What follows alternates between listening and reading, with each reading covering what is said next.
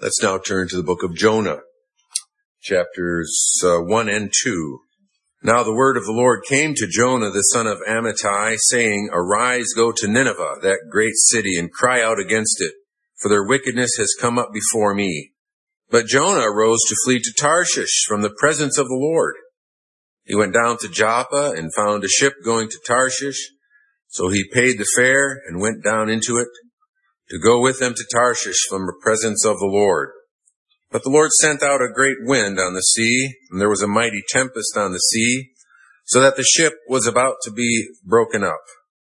Then the mariners were afraid, and every man cried out to his God, and threw the cargo that was in the ship into the sea to lighten the load. But Jonah had gone down into the lowest parts of the ship, had lain down and was fast asleep. So the captain came to him and said to him, What do you mean, sleeper? Arise, call on your God. Perhaps your God will consider us, so that we may not perish. And they said to one another, Come, let us cast lots, that we may know for whose cause this trouble has come upon us. So they cast lots, and the lot fell on Jonah. Then they said to him, Please tell us, for whose cause is this trouble upon us? What is your occupation? And where do you come from? What is your country, and of what people are you? So he said to them, I am a Hebrew, and I fear the Lord, the God of heaven, who made the sea and the dry land. Then the men were exceedingly afraid and said to him, Why have you done this? For the men knew that he fled from the presence of the Lord because he had told them. Then they said to him, What shall we do to you that the sea may be calm for us? For the sea was growing more tempestuous. And he said to them, Pick me up and throw me into the sea. Then the sea will become calm for you. For I know that this great tempest is because of me. Nevertheless, the men rowed hard to return to land, but they could not, for the sea continued to grow more tempestuous against them. Therefore they cried out to the Lord and said, We pray, O Lord, please, do not let us perish for this man's life, and do not charge us with innocent blood. For you, O Lord, have done as it pleased you. So they picked up Jonah and threw him into the sea, and the sea ceased from its raging. Then the men feared the Lord exceedingly, and offered a sacrifice to the Lord, and took vows. Now the Lord had prepared a great fish to swallow Jonah, and Jonah was in the belly of the fish 3 days and 3 nights. Then Jonah prayed to the Lord his God from the fish's belly, and he said, I cried out to the Lord because of my affliction, and he answered me. Out of the belly of Sheol I cried, and you heard my voice. For you cast me into the deep, into the heart of the seas, and the floods surrounded me. All your billows and your waves passed over me. Then I said, I have been cast out of your sight. Yet I will look again toward your holy temple. The waters surrounded me, even to my soul. The deep closed around me. Weeds were wrapped around my head. I went down to the moorings of the mountains. The earth with its bars closed behind me forever. Yet you have brought up my life from the pit, O Lord my God. When my soul fainted within me, I remembered the Lord, and my prayer went up to you into your holy temple. Those who regard worthless idols forsake their own mercy. But I will sacrifice to you with the voice of thanksgiving. I will pay what I have vowed. Salvation is of the Lord. Let's also turn in our book of Forms and Prayers to Heidelberg Catechism, Lord's Day 34. Actually, we'll begin reading at question 93 on page 242, having read God's law this morning. How are these commandments divided? Into 2 tables. The first has 4 commandments, teaching us how we should live in relation to God. The second has 6 commandments, teaching us what we owe our neighbor. What does the Lord require in the first commandment? That I, not wanting to endanger my own salvation, avoid and shun all idolatry, sorcery, superstitious rites, and prayer to saints or to other creatures. That I rightly know the only true God, trust him alone, and look to God for every good thing, humbly and patiently, and love, fear, and honor him with all my heart. In short, that I renounce all created things rather than go against God's will in any way. What is idolatry? Idolatry is having or inventing something in which one trusts, in place of or alongside of the only true God who has revealed himself in his word. Congregation of our Lord Jesus Christ, this evening we begin our study of the law of God, as it is explained in the Heidelberg Catechism, of course, beginning with the first commandment, you shall have no other gods before me, the true God, the living God, the triune God. And it's important for us to appreciate that this first commandment is really the foundational commandment from which all the others flow. The next three commandments explain, they fill out what it means to honor and serve God in our direct relationship to him.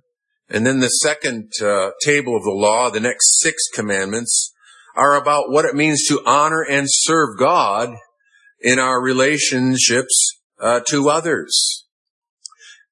And without obeying the first commandment, there really is nothing but a kind of practical atheism, whatever people might profess. If they do not worship the living and true God, for all practical purposes, they act and think like atheists. Because if they reject the worship of the one and only true God, what is left for them? There are no other gods truly besides the true and living God. And if they define their view of God in a way that's contrary to God's self-revelation, they worship an idol of their own imagination. And practically speaking, then they act and think as if there were no God, because they replace the true God with an idol of their own brains. That also means that there is no true respect for others. In other words, those that do not worship the true God, they not only fail to honor him, but they fail to respect and honor their neighbor as they truly are, as made in the image of God, who are to be loved for God's sake. And whatever respect and honor then they might show to others is misguided in terms of its motivation, and God is omitted from that respect, and God is dishonored then in people's relationship to others. So true religion, true spirituality, true faith begins here, and only from here does it really proceed upon a proper foundation. We are to worship God, the true God, and him alone. And that is the basis for every other commandment. It's the first and the great commandment, to love him with all our heart, soul, mind, and strength, to have no other God besides the Lord your God, is the language of the commandment. And that means that we must know God, and we must know him truly, and that involves more than proper definitions. That's why I put it this way, we must know God devoutly. There's a kind of knowledge of God that is inescapable. The first chapters of Romans make that very clear, because God reveals himself to everyone by his creation that proclaims his deity, his power. And that revelation confronts every person with the reality of God. They know God after a manner, but because of our depravity, our natural response to that revelation is to suppress it, and rather to worship this true God who reveals himself in the world that he made. People corrupt that knowledge, and they make for themselves images or idols with their hands or with their own minds, denying that revelation. But they are without excuse, because they do not like to retain the knowledge of God in their thoughts, and they turn to idols. But their very conscience, the reality of the work of God's law written on their own hearts means that they cannot escape the moral absolutes that belong to the world that God has created. And they can't escape a sense of right and wrong, And however twisted and perverted that sense of right and wrong becomes, they still make judgments. They judge others very often for the very things that they themselves do in a different form.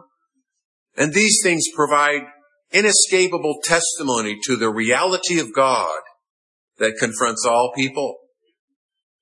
But by the word of God, in addition to creation and the testimony of conscience, the knowledge of God is clarified, it's directed, it is increased. The great calling, the great privilege of parents is to teach their children about God and to seek to nurture them from their earliest days this knowledge of God.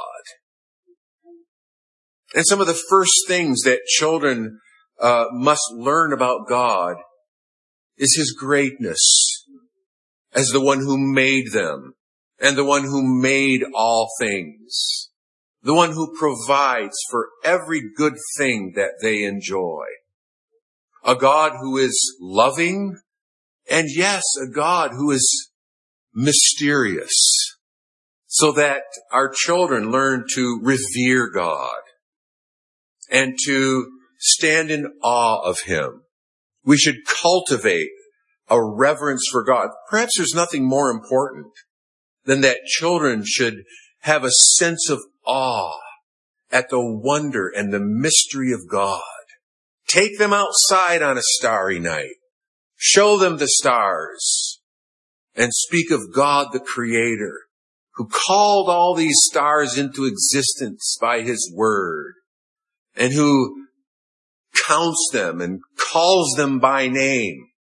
And we can just see a small part of this vast universe that God has made. He is so great in power. What a privilege it is to seek to cultivate that sense of reverence. That's our aim. That should be our aim from the start in terms of teaching our children about God. A devout knowledge of God. A knowledge that involves reverence and sincere worship. Because a true knowledge of God is never just theoretical. In other words, it's not just speculative. It's not a matter of proper definitions or catechism answers, as important as they are. Such a knowledge, if that's as far as it goes, is in a way worse than useless and empty. Because it would then involve a kind of practical atheism, in which people who might have a speculative knowledge of God yet act and they think as if God were not everywhere present, as if God did not know and see them at all times and places. The first commandment requires that we have no other gods before me, the Lord says, before my face, as in my presence. Well, where is God present? God is present everywhere. In fact, that little phrase, in the sight of the Lord, is found over 100 times in the Bible. Sin is always committed in the sight of the Lord. Good things are done in the sight of the Lord. Practical atheism thinks or acts as if God were not everywhere present, as if God were not near. Practical atheism acts and thinks as if God is not the sovereign provider and ruler over all things. Well, He might be involved in some big things, but He's not involved in the little things. Or practical atheism doesn't internalize the reality of God as a God of justice, who is righteous in all that He does. And such a God who is not everywhere present and is not known and feared as such a God who is not in control of this world and everything that happens, such a God who is not righteous and just, is just an idol of man's brains. It's not the true God. Contrast that even with what these mariners learned and were confronted with concerning the living and true God. They were in a crisis in this boat on the Mediterranean, in the midst of a sea that threatened to destroy their boat and to drown them all. And they were afraid. You know, it's often a crisis that puts our gods to the test. The kinds of things that we put our trust in, other than God, they will fail us in a time of need. And it appears that these false gods that they worshipped, they didn't deliver for them in their time of need. They cried out to them, and the storm continued, and it got worse and worse until, in their superstition, we might say, they tried to get to the root cause of it. And they cast lots. They pointed to Jonah. Who are you? Where are you from? What is your occupation? And Jonah spoke those solemn words, I am a Hebrew, and I serve the Lord, the God of heaven, who made the sea and the dry land. The Creator God. He's not just the God of the sea. He's not some God who controls and rules the waves. No, he's the God who made the sea. And he rules and controls them as the sovereign Lord and Creator of the sea and of the dry land. He's the God of heaven. He is a God who is unlimited in his presence and in his power. He's a God you can't get away from. That's what Jonah tried to do. He left the land of Palestine. He left the land of Israel, but he couldn't get away from the God of Israel. God was tracking him. And these men confronted the God who is the Creator, who is the sovereign ruler. He rules the wind and the waves and the lot.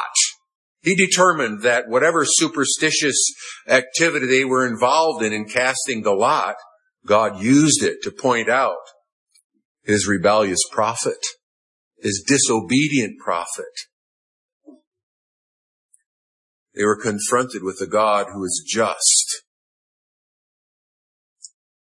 He is after that disobedient servant who is on the run. Try to imagine how that might and must have affected their own consciences. This great God, the Creator, who rules the waves and the wind, he is creating this storm because this man disobeyed him. This God sent him on a mission, and he runs away. And what does God do? He sends a storm. You'd think that'd get them thinking about this God and about their own sins and how God might treat them for not honoring him, not worshiping him at all. But they were confronted with a God of justice, and whose justice on this occasion would only be satisfied is if this disobedient prophet were thrown into the sea to drown, so it appears. They didn't want to do it, but they felt they had no other choice. And so they experienced deliverance through justice. God is just, and he revealed a way to deliver them in the exercise of judgment. There's something there, isn't there? We're taught here about the way we're delivered from God's judgment through justice, through one who suffers the judgment of God in our behalf, not because he's a disobedient prophet, but he's the faithful and obedient servant of God who is obedient unto death, who never ran away from any command that he received from his Father. And that we're delivered. And we worship this great God, this omniscient, omnipresent God, this ruler of everything who is just and merciful. To know God, to know him devoutly, to revere him, to fear him. That's number one. That's first. And to honor him then, to honor him supremely. To worship him. The first commandment means putting God first. Putting God first in our heart. That we love him as he is commanded. You see how that is emphasized in answer 94. That I love and fear and honor him with all my heart. Yes, that's the language of Deuteronomy, very familiar summary of the law. You shall love the Lord your God with all your heart, with all your soul, with all your strength. That I trust in him with all my heart. That's also the language that is used, or trust in Him alone.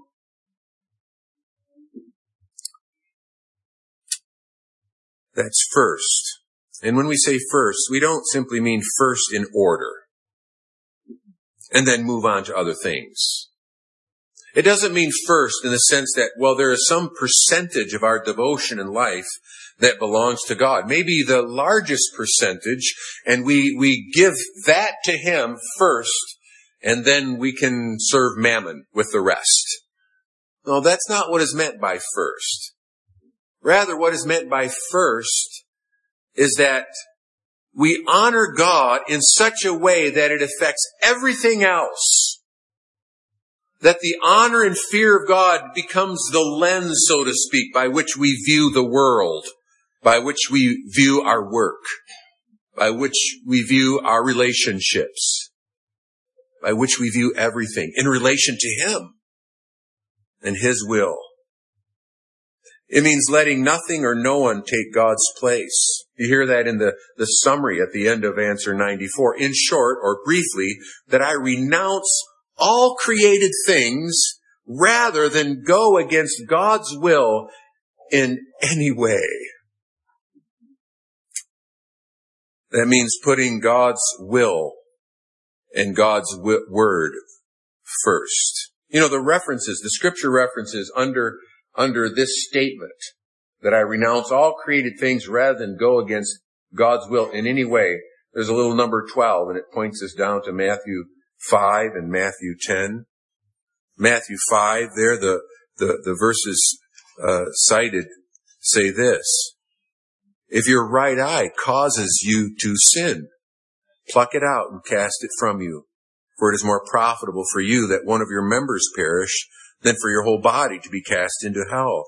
And if your right hand causes you to sin, cut it off and cast it from you, for it is more profitable for you that one of your members perish than for your whole body to be cast into hell.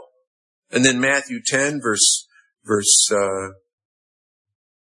37, 38, he who loves father or mother more than me is not worthy of me.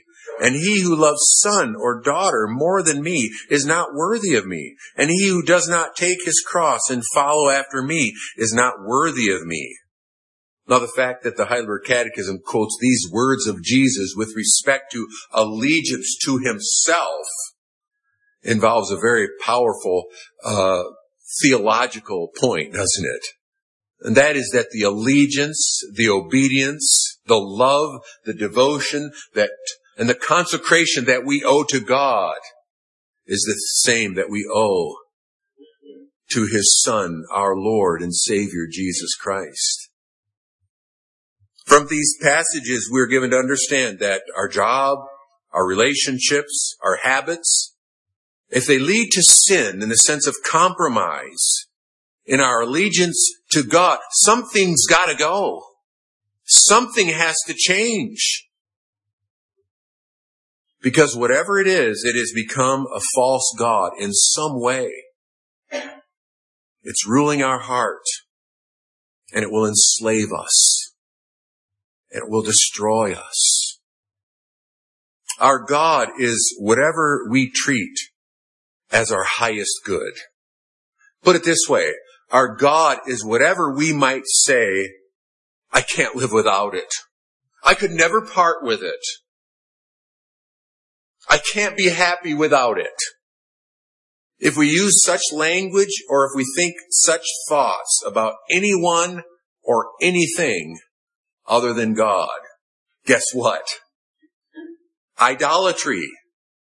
We're putting a creature in the place of God. We're trying to find our fullness, our highest happiness or good in something or someone who's not God. And you notice the way Jesus presents these things. It's not as if He's presenting something optional. In other words, if you really want to be a devoted Christian, here's the next level. It's not like, well, this is the higher life. This is what you have to do if you want Jesus, not only as your Savior, but as your Lord. Well, then you've got to be willing to part with all those things that we would be in conflict with your allegiance. And then you'll really be saintly. Oh, you'll get to heaven otherwise, but if you really want to be devoted, this is the standard. No, that's not how Jesus puts it. It's necessary for true discipleship. It's necessary to enter into life, right? Isn't that what he says? It's better for you to enter into life maimed. In other words, so suffering the scars, if you will, of self-denial. Conversion is really turning from the creature to God. It's turning from every other trust, every other confidence that our deceitful hearts would put in place of the Lord, and turning away from the creature to worship the Creator, right? That's how Romans 1 describes idolatry. It's to serve and worship the creature, a created thing, rather than the Creator. So we must know God devoutly and honor Him supremely, and to serve Him only. You know that the Bible distinguishes worship and service. You hear it in the second commandment. You shall not bow down to them, that's worship, nor serve them. You shall worship the Lord your God, Jesus said to Satan when he was tempted to bow down to him just for a moment in order to receive all the kingdoms of the earth, in order to be exalted to that position of power that God had ordained for him the hard way. And Satan was proposing a shortcut. And Jesus' response was, you shall worship the Lord your God, and Him only you shall serve. It's not the same. It's not just different ways of saying the same thing. They both involve allegiance to God alone, but there is a distinction. The word worship really means to bow down. The worship of God involves, yes, what we're doing here in God's special presence, praying, hearing His word, calling upon Him, offering up our gifts together as His people. That's worship. But serving Him, that has to do with what you're going to do tomorrow. We're to worship God and we're to work for Him. You're to work for Him in your home, in your job. For Him, not for your boss, not for your spouse, not for your children, not for your mortgage, not for your retirement. Now, they are all related, and our service of God takes different forms, but there are so many manifestations in which we are to live before the face of God, serving Him in our relationship with Him. And none of these things must be put in the place of God, or they become idols to us. And that means that we must be willing to ask ourselves why, sometimes what. What am I doing? What am I aiming for? Why? Why am I pursuing this career? Why do I want to go to this school? Why do I want children? Why do I want to marry? Why do I work so many hours? What are my goals and plans for the next 10 years? Now, there might be a lot of specific answers to those questions, but we may not ask those questions without asking another question, and that is, what place does God have in the way I answer them? What place does the priorities of seeking His kingdom, first of all, have? How do they relate? Yes, they relate to things like school choices and career aspirations and relationships. It's not always so clean and easy. We don't get signs, falling from heaven giving us details, but we must be willing to ask. And we must be willing to listen to the answer. We must be willing to commit these things to God and to wait upon Him and make decisions prayerfully, listening to good counsel, wanting to do what God wants us to do. Sometimes that's probably the most important test. You may not know. You may have all kinds of questions, but can you go before the Lord and say, Lord, I really do want to do what you want me to do, whatever it is. Brothers and sisters, that is a pathway to real peace. If we can bring ourselves to that mind, that may be a struggle, but that's a very important outlook and way of thinking about about big questions that we might face. Do we dare to come before God and say, yes, Lord, I do want to do what you want me to do. Lead me and teach me, and I'll trust in you. Again, without signs from heaven in terms of the specifics. Trust in the Lord with all your heart. In all your ways, acknowledge him, and he will direct your paths. Commit yourself to the Lord. Put it in his hands. That's serving him, right? That's acknowledging him to be our master and our guide. Serving God means denying worldly values. I came across what seems to me the most shocking verse in the Bible. At least that's the way it sounded to me a couple days ago when I read it. That might change as I keep reading other verses and struck with just how profound, how radical the Word of God is. But listen to this verse from the words of our Lord Jesus in Luke chapter 16. He says, what is highly esteemed among men is an abomination in the sight of God. It's like a categorical judgment. Whatever it is, whatever is highly esteemed among men, well, it's not just inferior. It doesn't just kind of fall short of the standard. It's an abomination in the sight of God. It's offensive to him. It's repulsive to his holiness. What does that mean? Isn't the Lord here teaching us how hateful idolatry is in his sight? Isn't he teaching us how to make judgments about what the world values most highly? What it considers most worthy? The kinds of things they live for and expend their energy on? As if all important? What is it? It really doesn't matter. It takes so many different forms. So many varied expressions of idolatry. So many different ways in which man, created in the image of God to know him, to love him, and to worship him, they go and pursue their own interest, heedless of God's existence and his claim upon their lives. You know, in the context here, it involves self-righteousness and covetousness. Because Jesus said this in response to the Pharisees, who had heard Jesus teaching about the exclusive demands of God upon their lives. He just had said, no servant can serve two masters, for either he will hate the one and love the other, or else he will be loyal to the one and despise the other. You cannot serve God and mammon. And now the Pharisees, who were lovers of money, also heard all these things, and they derided him. They mocked him. They ridiculed him. And we know from the inspired commentary what was at the root of it. They resented his exposure of their covetousness. They loved money with all their religiosity. And he said to them, you are those who justify yourselves before men, but God knows your hearts. For what is highly esteemed among men is an abomination in the sight of God. Their covetousness is idolatry, right? That's how the Word of God defines covetousness. Is to pursue other gods besides the living and true. That's what they were doing.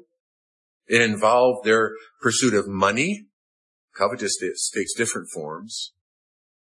And it involved a kind of self-justification, self-righteousness.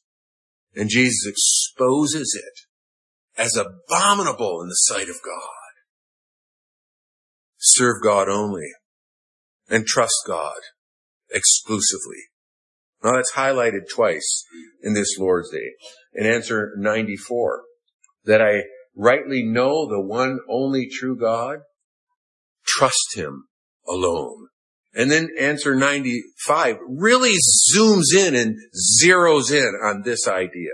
What is idolatry? Idolatry is having or inventing something in which one trusts in place of or alongside of the only true God who has revealed himself in his word. Trust in God. Isn't it fitting that the first most fundamental characteristic of our relationship to God should be one of trust? Doesn't that make perfect sense? He's the one who made us. He is the one who provides for everything that we need. Shouldn't that be the instinctive, automatic, wholehearted relationship to this God? As creatures, we derive our existence from him, our life from him, from every moment, every breath we take, every provision, all knowledge, every blessing, every ability that we have. And to trust in God for these things, it honors him for who he is as good. To trust in him respects his character as one who is trustworthy, who's not tricking us, who doesn't have ulterior motives that are somehow evil in his gifts. Couldn't it be said that the first temptation and the entrance of sin involved distrust? That Satan came along and insinuated the idea, well, that God actually does have ulterior motives. He's kind of jealous. He wants to keep you in your place. He knows that if you eat this fruit, you'll be like gods. He's withholding something from you that you deserve, that you really ought to have. And so this distrust continues in our depraved nature. Can God provide a table in the wilderness? That's what Israel said after God had delivered them from Egypt by destroying all the gods of Egypt, by demonstrating his supremacy, by feeding them miraculously. Can God provide a table in the wilderness? That was an expression of doubt and disbelief in the power and the goodness of God. It was distrust. You know what the greatest sin is of those who hear the gospel? It's unbelief. A failure to believe in this Savior that God provides in his love for sinners. A failure to believe that what he did is sufficient for my everlasting redemption. The failure to entrust myself to him implicitly and believe that he will never fail. Believe that he is my righteousness. His blood makes perfect atonement for all my sin. Unbelief is a terrible sin. It involves a kind of idolatry that we exalt our own brains, our own abilities above God and his provision for our needs. To honor God means that we must believe the gospel. To do otherwise, in effect, is to call God a liar, to distrust his truth, his goodness, his mercy. No one or nothing else is worthy of our trust. Nothing can replace God, and nothing has a place besides God. You know, the Catechism makes that distinction. It's a biblical distinction, by the way. Idolatry imagines a God besides God, other than God. And what does the Lord say? I am the first and the last. Besides me, there is no God. They don't exist. And so to imagine another God besides God, other than God, is idolatry. Nothing can replace God. Nothing has a place beside God. You see, idolatry imagines a God besides God, but idolatry also puts our imagined God beside God. Now, there's a difference. Our catechism really, kind of distinguishes it when it says idolatry is having or inventing something in which one trusts in place of, it's like besides God, or alongside of the only true God. There's the more overt idolatry that basically rejects God as God and follows a false God.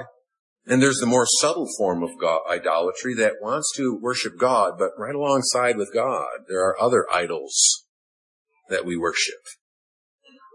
And actually, sometimes they become what we really worship. Oh, we trust God and money. We trust God's word and secular psychology. And we could go on and on. But trusting anyone or anything beside God involves idolatry. And idolatry, the tendency of idolatry is to lead to death. So much could be said about Jonah's prayer, but I call attention to the end of that prayer where he says, those who regard worthless idols forsake their own mercy. Everyone needs mercy. Everyone is needy, whether they realize it or not. Everyone faces hardship. There is real misery in the world that's inescapable. We all get our dose of it, so to speak. There is real need, and there is mercy to be found in God. There is mercy to be found in the Lord Jesus Christ, in whom God comes so near. God revealed his presence to Israel, yes, in a symbolic way, in the temple, in that holy of holies where there was the Ark of the Covenant. And God at times displayed his presence in visible ways through smoke and fire. But these were figurative manifestations of the presence of God. But the reality came. God with us. God manifested in the flesh. Emmanuel. God came so close to us as to be one with us in order to save us in our misery and to reveal God's saving love and mercy by what he accomplished for us. And God remains with us, not only among us as he was in Christ, walking among his disciples in a rather limited way, geographically, locally. God has given his Spirit, the Spirit of his Son, to dwell in our hearts, by whom we cry, Abba, Father. Christ so near to us, so close to us. In him we have mercy. And to turn from this provision and this mercy is to forsake mercy. The only mercy that will really meet our needs, that will address the depths of our misery, it's in Christ. What an awful thing to forsake our own misery or our own mercy. What an awful thing to turn to idols that just cannot deliver. And so we worship God, the living and true God. We put our trust in him. We want to honor him. We want to show allegiance to him. Not ourselves, not money, not the state, right? The state is the God that so many of our day worship and serve. But we believe in God, that he is the true God. He's the rewarder of all those who diligently seek him. In contrast to those who forsake their mercy, Jonah says, but I will sacrifice to you with the voice of thanksgiving, the sacrifices of praise and thanksgiving for God's deliverance and grace. I will pay what I have vowed. I will be loyal to you, O Lord.